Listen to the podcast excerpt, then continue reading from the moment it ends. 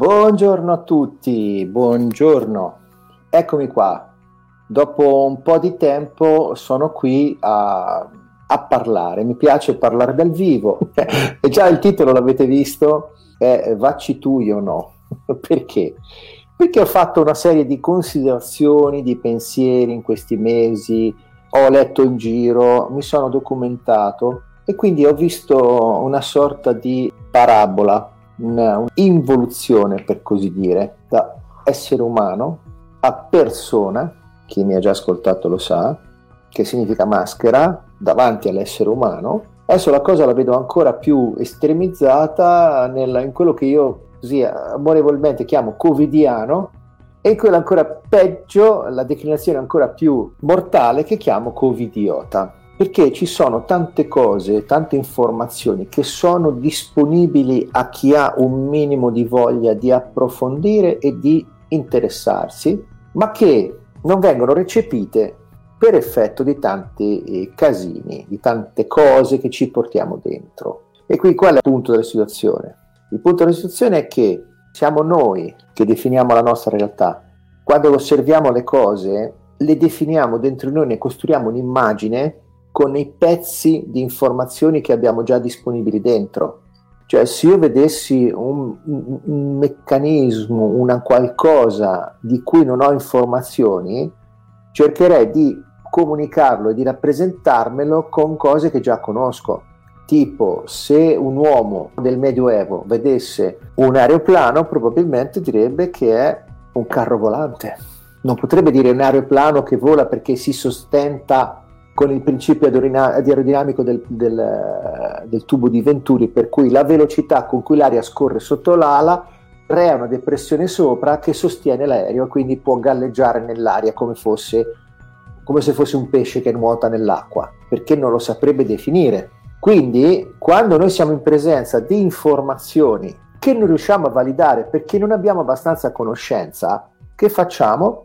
La validiamo basandoci sulla reputazione della fonte. Ma la domanda che possiamo farci è: questa reputazione è reale? Cioè, questa reputazione è effettiva a dirci che quell'informazione è valida? Perché a volte c'è un'altra parola che cito spesso, dogma. Dogma è il significato comune che la gente crede avere della parola dogma sia verità indiscutibile. In realtà la Chiesa la usa come verità indiscutibile di fede, perché dogma nel suo etimo significa opinione. Quindi la Chiesa cosa fa in maniera molto intelligente? Usa la parola dogma dicendoti che è una verità indiscutibile di fede. Siccome però la gente non conosce, la maggior parte di chi ascolta non sa il significato vero di dogma, che significa opinione, non si rende conto, perché se la Chiesa dicesse apertamente: guardate che la mia opinione è una verità indiscutibile di fede, qualcuno direbbe: vabbè, è la tua opinione ma non è la mia. E quindi smonterebbe tutto il teatrino che mette la parola dogma.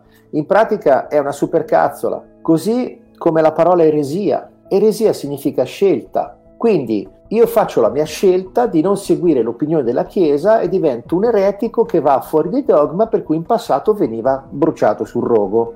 Per riuscire a forzare la mano sulla gente a questo, ovviamente, non potevano usare le parole chiare, dovevano usare il meccanismo della supercazzola.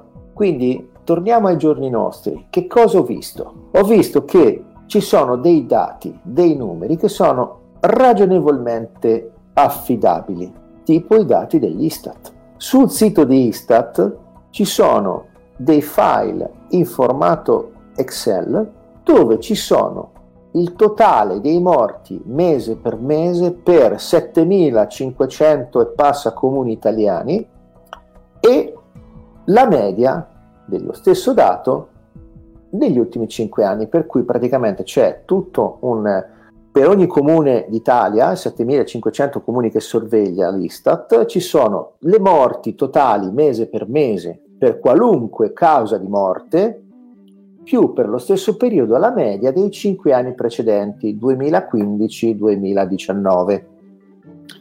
Per il 2020 i dati ci sono da gennaio a ottobre, perché ancora non hanno finito di raccogliere i dati di novembre e dicembre. Quindi che cosa si vede da questi dati? Si vede che praticamente i morti totali che ci sono stati in Italia, vado a vedere le cifre precise così ve li racconto in maniera esatta, la somma della media perché dopo da questo file ho fatto le somme per avere il totale italiano. Stranamente l'Istat non ci dà il totale di tutti questi 7.500 comuni, però io, ok, faccio la somma io su Excel, dice, somma uguale somma. Allora, la media dei morti totali negli ultimi 5 anni in Italia, 2015-2019, è stato di 536.000 morti, sempre da gennaio a ottobre, perché è un istituto di statistica serio, ti dà il campione per lo stesso insieme, nello stesso periodo di tempo, se no non ha senso. I morti totali del 2020, da gennaio a ottobre, sono stati 588.331. Quindi quest'anno ci sono state, rispetto alla media degli ultimi 5 anni, 53.000 morti in più, 53.306, 52.306, questo è il dato preciso. Quindi la percentuale di morti in più quest'anno è stata dello 0,08% di 62 milioni, che a grosso modo è la popolazione italiana. Quindi questo esattamente a tre cifre sarebbe lo 0,084, quindi facciamo l'arrotondamento quello finanziario, facciamo lo 0,08% di morti in più rispetto alla media degli ultimi 5 anni. Poniamo che questi morti in più, perché le cause di morte sono sempre quelle, poniamo che questi morti in più siano tutti morti di Covid o con il Covid. Ma mettiamoci nel caso peggiore, vediamo se erano morti di Covid. Ma sono lo 0,0 qualcosa. Dove sta la pandemia? Dove sta l'epidemia? Non a caso l'Organizzazione Mondiale della Sanità qualche tempo fa, non molto indietro nel tempo, non ricordo la data esatta, comunque credo che 1 o 2 anni fa, abbia cambiato le regole con cui dichiara la pandemia. Prima di allora la pandemia, l'OMS, che si dà i regolamenti da sé, cioè non è che l'OMS sia un'autorità politica, ok? È un'autorità sanitaria pseudo-indipendente a cui gli stati possono scegliere se adeguarsi o no. L'OMS ha cambiato le regole e ha detto che per dichiarare la pandemia, prima per dichiarare la pandemia l'OMS diceva ci servono tot percentuali di morti. Adesso l'OMS ha detto no, cambiamo, non ce ne frega niente di morti, dichiariamo la pandemia solo anche se c'è il solo contagio. Ah, però questo va fuori del buon senso, perché il contagiato asintomatico di fatto è un portatore sano che non è neanche contagioso, perché se ha una carica virale bassa non è neanche in grado di contagiare. Quindi, e voi mi direte, ma tu non sei un medico? Certo che non sono un medico, però sono un essere senziente, leggo di tutto e di più, mi informo, valido le informazioni che di cui vado a parlare. E quindi anche se non sono un medico, però sono capace di intendere quello che mi si dice, cosa che non si può dire di molti altri, ok? Quindi questi mesi di lockdown di fatto mi suscitano delle perplessità. Primo, visto che come causa di morte è molto più grossa, per esempio, il diabete, come mai nessuno ha mai chiuso le pasticcerie, i bar, i negozi di caramelle? Ha mai vietato la vendita di prodotti ad alto tasso di zuccheri semplici, tipo le merendine, le cioccolate, perché fa più morti del Covid? C'è una palese sproporzione e un irragionevole accanimento verso le attività economiche per una causa di morte che, numeri alla mano, è marginale, è piccola, capisci? È un po' come la storia di Greta.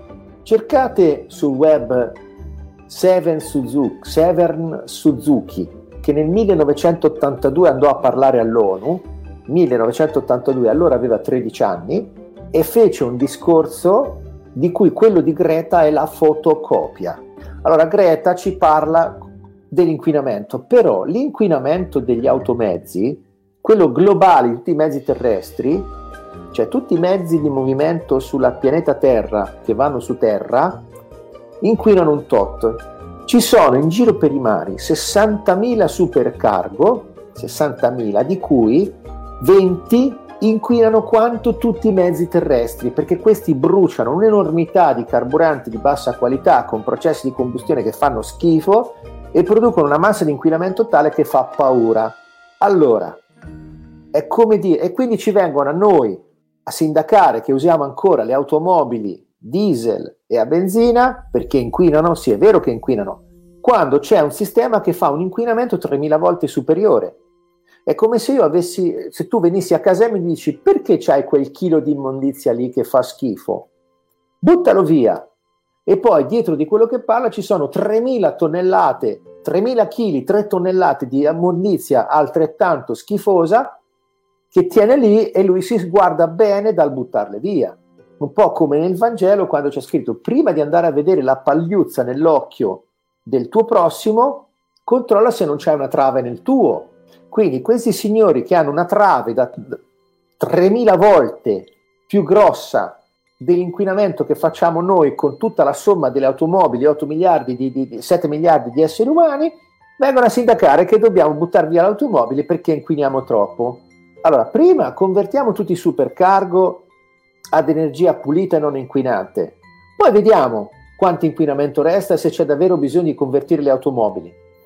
Mi sembra un ragionamento logico, economico, ma va contro gli interessi di chi vende, perché con questo pretesto, con questa propaganda dell'inquinamento e dell'ecologia creano mercato, vogliono costringerci a buttare via le vecchie automobili, quando in realtà un'automobile, anche di quelle tradizionali, di quelle degli anni 70-80 che non avevano neanche la marmitta catalitica, che andavano a benzina rossa, non quella senza piombo, quello che inquina di più è la demolizione.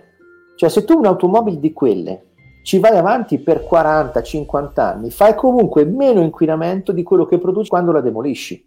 Per cui se quell'automobile te la tieni, anche per 100 anni, fai molto meno inquinamento di quello che ottieni quando fai la demolizione. Quindi dal punto di vista ecologico, se volete far bene al pianeta, cambiate automobile meno possibile. Perché ogni volta che cambiate l'automobile fate un piccolo disastro ecologico, chiaro?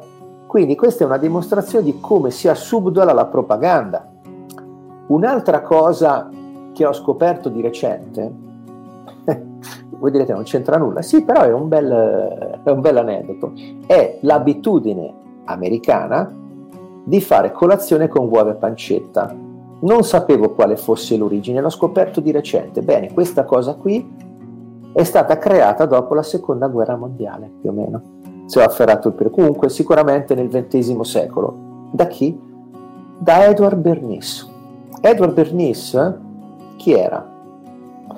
Qualcuno lo definisce il genio del male. Era figlio di Anna Freud, la sorella di Sigmund Freud, emigrato con i genitori negli Stati Uniti da piccolo. Lì aveva studiato, ha iniziato a lavorare, mi sembra fosse un giornalista a inizio carriera. A un certo punto lo zio gli chiese aiuto, lui gli mandò dei soldi, lo zio per sdebitarsi, visto che non poteva fare di meglio, gli ha mandato tutti i suoi libri. Il nipote li ha letti molto attentamente e ha capito che poteva usare quelle cose scoperte da Freud, che Freud stesso usava per aiutare esseri umani, ha capito che poteva usare per manipolarli.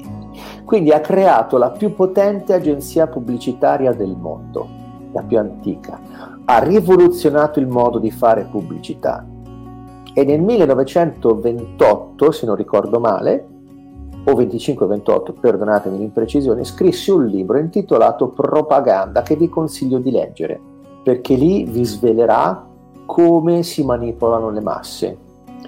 Lui, dopo che era diventato già influente, importante, era amico del presidente degli Stati Uniti, conosceva un sacco di gente in giro, aveva già lanciato il fumo con successo negli Stati Uniti, perché fino al 1920 il fumo era vietato alle donne, se una donna fumava in pubblico veniva arrestata. Lui fece una campagna di stampa tale che convinse gli americani che fumare la sigaretta era un'espressione di libertà e quindi cominciarono in massa a fumare. Fece anche una campagna di stampa dove chiamò i medici a testimoniare sui giornali che fumare faceva bene. Andò da Bernays, un produttore di pancetta, che gli disse: guarda, io voglio vendere più pancetta, mi puoi aiutare? E lui disse: mio caro signore, io non posso aiutare lei a vendere più pancetta, lei singolarmente, ma posso modificare le abitudini degli americani in modo che lei e tutti gli altri produttori di pancetta ne venderete molto di più.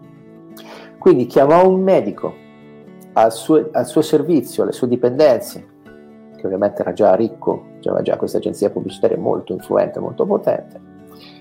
Chiamò questo medico e gli fece scrivere un articolo, ovviamente senza nessuna base scientifica perché non serviva, gli fece scrivere un articolo dove diceva che fare colazione con alimenti più pesanti tipo uova e pancetta poteva aiutare ad affrontare meglio una dura giornata lavorativa. Quindi, una volta pubblicato l'articolo, chiese a 500 medici circa: sareste d'accordo con quello, potete essere d'accordo con quello che dice questo articolo? La maggior parte risposero sì e incrementò la sua campagna stampa. Alla fine, dopo qualche anno, gli americani, in maggior parte, facevano colazione con uova e pancetta. Quindi cominciate a capire la potenza della suggestione della propaganda. Quindi torniamo al presente. I numeri dell'Istat mi dicono che non c'è pandemia e ancor meno un'epidemia. Quindi non ho idea provata dell'obiettivo di tutto questo lockdown, ma l'effetto sicuro è quello di far naufragare l'economia italiana. Quindi, come diceva Andreotti, chi pensa male fa peccato, però indovina. Se proprio voglio esercitare il mio pensiero maligno, l'unica cosa che mi viene in mente è: allora, tutta questa manovra è stata pensata per far fallire l'economia italiana e quindi poter svendere l'Italia ai soliti noti per 4 spiccioli. Semplice. E quindi veniamo al vaccino. Perché Vacci tu io no? Perché questa mattina ho letto un articolo del Messaggero dove c'è un giornalista che dice: rispondo alle obiezioni di chi non vuole vaccinarsi, le smonto tutte una per uno. Ah, bellissimo. Ho letto, mi sono fermato alla prima una delle prime obiezioni, quando dice non si sa cosa c'è nel vaccino. Si sa benissimo, c'è dell'RNA. Ah, quindi per te sapere che sul vaccino c'è un RNA è esaustivo? Ma di che diavolo parli? What the hell you talking about? C'è una canzone che gira adesso famosa che dice: oh yeah, what the hell you're talking about? Di che diavolo stai parlando? Come, c'è dell'RNA e secondo te va bene? Sai cosa c'è scritto? Ma perché tu leggi l'RNAese? È come se io ti mostrassi una chiavetta USB, dico ok, questa è la chiavetta USB, te la faccio vedere così te la do in mano, hai visto? Questa è la chiavetta, qui ci sono informazioni, ne sai abbastanza? Ma perché se io prendo in mano una chiavetta USB la so leggere? Come minimo bisogna di un computer per poterla aprire, esaminare i file e capire cosa c'è dentro. Sempre che non ci sia qualche dato nascosto in qualche partizione a cui non posso accedere tramite i file. E anche i file che apro sono in grado di leggerci, perché se sono scritti in cinese io non ci capisco un H, ok? Quindi il fatto che ci sia scritto che c'è un RNA lo rende ancora più pericoloso dal mio punto di vista, perché già la dimostrazione che c'è l'RNA si vede dal fatto che il vaccino viene trasportato a meno 80 gradi, ok? Perché? Perché l'RNA messaggero che c'è nel vaccino è molto delicato, dura molto poco, perché l'RNA nel corpo dura pochissimo e quindi si deteriora rapidamente. Il DNA nelle cellule è molto più stabile, dura tutta una vita, quindi ha bisogno di essere conservato a temperature molto basse perché sennò si deteriora in fretta. Ma andate sul sito di Pfizer, leggete un po' in giro e troverete le informazioni già pubblicate sulla mia bacheca di come viene fatto il vaccino. Per come viene fatto, per me non è un vaccino. Perché il vaccino classico dal punto di vista tecnico è composto di una versione attenuata del virus che il nostro corpo impara a riconoscere e combattere, quindi si programma da sé. Siccome il virus non hanno isolato, cosa fanno? Hanno scritto questo pezzettino di codice RNA con una stampante digitale, cioè si sono immaginati la sequenza e la scritta su un computer. Il computer ha elaborato questa sequenza, ha prodotto delle sequenze di basi, le 4 basi che compongono RNA e DNA, con un piccolo accorgimento: tutte le basi U sono state alterate in modo che la cellula, quando le vede arrivare, non le riconosce come RNA e quindi lo lascia passare, perché la nostra cellula, che non è scema, cioè l'intelligenza che viene da 13 milioni di anni di evoluzione, quando vede un codice genetico esterno non lo fa passare, perché dice: no, io di codice genetico c'ho il mio, non vado a prendere qualunque cosa trovata fuori. Non è una credulona la cellula che becca qualunque cosa, gli dà un attimo un occhio. Allora questi cosa hanno fatto? Hanno trovato il modo di raggirare la cellula, scrivono questo RNA alterando tutte le basi U in modo che le difese della cellula non lo riconoscono come DNA e lo fanno passare. Dopodiché, una volta entrata nella cellula, questa base U modificata invece viene riconosciuta da chi elabora l'RNA messaggero, quindi lo prende per buono e lo va a scrivere nel nucleo, dove la modifica è irreversibile, perché una copia di quello che c'era scritto prima non c'è da nessuna parte. Quindi una volta che vanno sovrascritto il vostro nucleo con quel DNA, voi non potete più tornare indietro. Perché dico questo? Perché è così che funziona la cellula. Cioè, come io per anni, ancora adesso, se entro la Coop a fare spesa c'è un bellissimo manifesto con scritto: qui alla Coop noi non vendiamo OGM perché non sappiamo che cosa fanno e per prudenza preferiamo cose naturali. E quindi volete trasformare noi in OMG, in organismi geneticamente modificati, con quel prodotto Pfizer che a sproposito chiamano vaccino, ma in realtà è un mutageno, cioè è un composto che provoca una mutazione genetica in chi lo riceve. Cioè voi prendete l'arbitrio di riscrivere il codice genetico di chi lo riceve, che sta lì da quando è nato, concepito dall'accoppiamento, dall'unione dei due DNA di mamma e papà, una cosa che per chi ci crede è a diretto contatto col divino, e voi lo scrivete così? Ma vi rendete conto di che diavolo stiamo parlando? E quindi tu, giornalista, ti permetti di scrivere su un articolo che c'è RNA, tre lettere che fanno tanto medicina, che suonano a me come una super cazzola con scappellamento da 60 anni, e ti permetti di dire che con queste tre lettere RNA l'informazione è esaustiva e sai cosa c'è dentro? Ma questo invece per me apre la porta a una variabilità indesiderabile, mortale e pericolosa. Ma chi sono quelli in grado di capirlo? Molto pochi, probabilmente. Ecco perché vacci tu, io no. Sono arrivato alla mia veneranda età facendo il meno uso possibile di farmaci da tanti anni. Di fatto sono ormai una trentina d'anni che non uso più farmaci di nessun tipo, e nonostante gli incidenti in moto, ne ho fatti 3 a partire dal 2006, ne sono venuto fuori senza farmaci. C'ho ancora un segno qua, ho una spalla mezza rotta. Vabbè, ormai si è riassestata, cioè l'acromio claveare rotto, però bene o male il mio corpo funziona in maniera splendida e ringrazio. E voi volete modificare il mio codice genetico? Ma di che diavolo state parlando? Questo mio corpo mi porta in giro da quando sono nato, per me è sacro, per me è il tempio della mia anima, tant'è che non mi sono mai tatuato, non perché non mi piacciono i tatuaggi, perché a volte vedo dei tatuaggi che sono bellissimi, ma quando penso che cosa posso tatuarmi, non trovo niente di così significativo da desiderare di scriverlo sul mio corpo. Quindi, e voi mi proponete di modificare il mio DNA in maniera permanente, senza sapere minimamente quali sono le conseguenze, perché probabilmente in Pfizer se li immaginano. E anche se ci dicessero apertamente quali sono le modifiche che vanno a fare, ma siamo in grado di essere sicuri che il DNA, il loro prodotto fa esattamente quello che dicono, perché è scritto con una tecnologia, con un linguaggio talmente poco conosciuto che probabilmente gli esseri umani in grado di capire cosa c'è dentro quella molecola di RNA, ma saranno poche decine al mondo. Ma di che diavolo state parlando?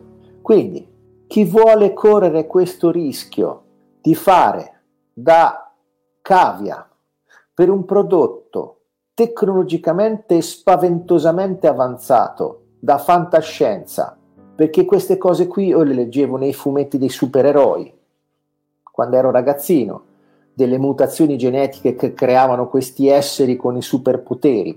Adesso lo fanno con un vaccino. Se voi volete correre il rischio di fare qualcosa di aberrante, come avete letto nei fumetti, di trasformarvi in qualcosa che non è più umano, ma è un organismo geneticamente modificato, fatelo pure. Non voglio impedirvi di farlo, fatelo. Vi auguro ogni bene. Vi auguro di vivere splendidamente dopo il vaccino. Io per me dico no. E l'unico modo che avrete per farmi fare il vaccino è farmelo con la violenza e con la forza e contro il mio consenso, perché il mio corpo è sacro, il mio corpo è il tempio della mia anima e non sono disponibile a modificarlo in questo modo. Chiaro? Mi sono anche rifiutato, quando avevo 24-25 anni, di fare l'operazione al laser per correggere la miopia, perché quando ho analizzato la tecnica ho pensato, da un lato il medico va troppo di fretta, i risultati rischiano di non essere permanenti, ma di modificarsi ancora, perché ho continuato a vedere la mia miopia cambiare anche ora, che sono passati 30 anni da allora, anche più. Quindi il tempo mi ha dimostrato che l'operazione con il laser alle cornee per correggere la miopia, come avrebbe fallito. Ho ascoltato il mio buonsenso che mi ha detto no, è una cosa un po' sospetta perché vanno tanto di fretta con sta cosa, lascia perdere e vado avanti con occhiali e lenti a contatto, degnamente, e i miei occhi sono sani nonostante la miopia. Quindi se voi volete fare questa scelta, vi auguro ogni bene. Continuerò ad amarvi da lontano come esseri umani anche se fate questa scelta, perché per me la natura intrinseca dell'essere umano è amorevole, gentile e consolatoria. Quindi non vi giudicherò, non vi disprezzerò, non vi insulterò, continuerò a rispettarvi, a onorarvi e ad amarvi da lontano, perché avrete perso un po' della vostra umanità, perché avrete fatto in modo che un'azienda medica, la Pfizer, abbia riscritto il vostro DNA senza sapere neanche che cosa ci hanno scritto, e quindi andate incontro a conseguenze che non sono immaginabili e che non sono accessibili alla mia conoscenza. Per cui, in base al buonsenso che guida anche i medici, che dicono primo non nuocere, siccome c'è una grande probabilità di essere danneggiati da una cosa così fantascientifica e mostruosa allo stesso tempo, io dico no. Quindi riflettete dentro di voi se vale la pena correre questo rischio per evitare la paura di un qualcosa che nei suoi effetti, nei dati di realtà, nei numeri effettivi è limitato, perché le paure sono dei magneti potentissimi per l'oggetto delle paure stesse. Voi avete paura di qualcosa in maniera ossessiva? Beh, quella cosa si manifesterà nella vostra vita proprio perché avete quella paura. Quindi, per paura del Covid, di stare male, di non stare più in salute, correte a fare tutto quello che vi dicono? Il rischio è quello proprio di stare male. Quindi non vi chiedo di credermi, perché credere è un atto mentale, vi chiedo solo di riflettere con serenità, con magnanimità, con amorevolezza verso voi stessi e verso gli altri, ed ascoltare il vostro cuore cosa vi dice riguardo a tutta sta pandemenza, a tutto questo teatrino. Quindi mi dispiace per chi è diventato covidiano, perché il covidiano per me chi è? Il covidiano è quello che crede in tutto questo pseudo pensiero scientifico senza saper minimamente interpretare e validare le informazioni che gli arrivano, le prende solo perché le dice il guru di Big Pharma di turno che va in televisione o va sui giornali, e quindi diventa un covidiano perché fa un atto di fede, si fida di qualcosa che non è in grado di verificare perché non ha le capacità di verificarle, e quindi diventa un credente, così come un cattolico, un musulmano o un buddista diventa un covidiano, ossequia questa religione del Covid e fa tutto quello che gli dicono dal pensiero corrente senza minimamente avere basi per poter ragionare ed eventualmente criticare quello che viene detto. Poi la degenerazione successiva del covidiano è quella del covidiota, cioè quell'essere umano così preoccupato di stare male per questo virus che sviluppa dei comportamenti ossessivo-compulsivi, una paura che lo attanaglia costantemente, una paranoia che gli fa trattare male gli altri esseri umani per niente. Quindi mi dispiace, ma da questi io mi terrò il più possibile lontano. Vi auguro di centrarvi sul vostro cuore, di collegarlo bene al vostro intelletto, di allinearvi con le vostre facoltà superiori e di riuscire a vivere nel modo più armonioso, bello e felice possibile. Io me ne sto al mio centro. Buona vita a tutti.